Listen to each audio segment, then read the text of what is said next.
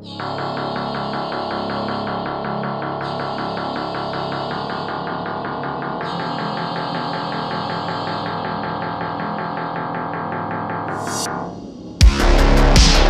Lucid Dreamer podcast presents Prey, No Dominion.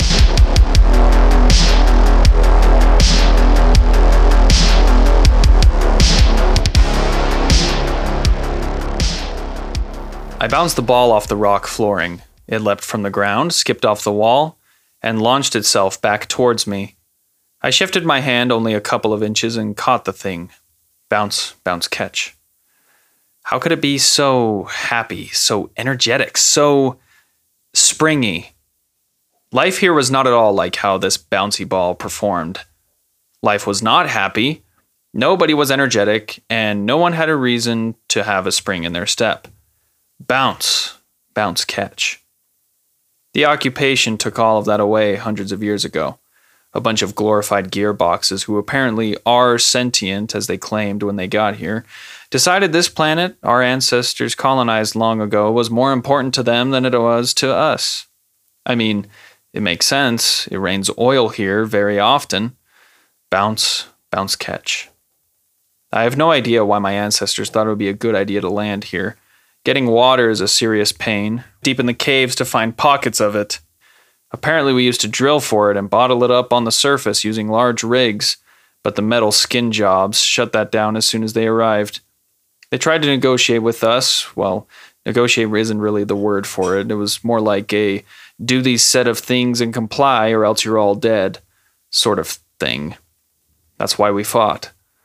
The war waged on for a year before the remnant of our race decided it was a better idea to go into hiding than become extinct on this planet. They thought they could radio other human colonies for help. They thought the hiding wouldn't last too long. They thought we would be able to get off this planet a long time ago. And look at where that put us. No other human colonies know about us, communications are jammed, and we've been living on this planet in caves for hundreds of years. I threw the ball at the ground hard and wasn't able to move my hand fast enough to catch it. The solid rubber slammed into my face at colossal speed just above my right eye. Ag! I exclaimed. I didn't like losing the duel between me and the unstoppable duo of the bouncy ball and the cave wall. But I swallowed my pride, swearing in my wrath that I would catch the ball at its colossal speed next time. I looked down at my wrist and pressed the light button on my watch. 1737.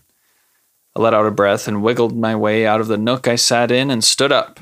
Several cracks sounded as I stretched and slowly moved my head back and forth. It was time to check the traps and see if I caught any dinner.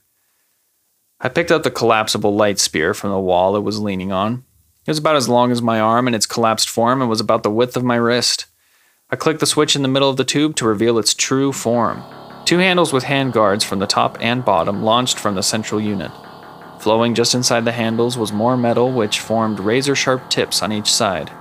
Great for hunting.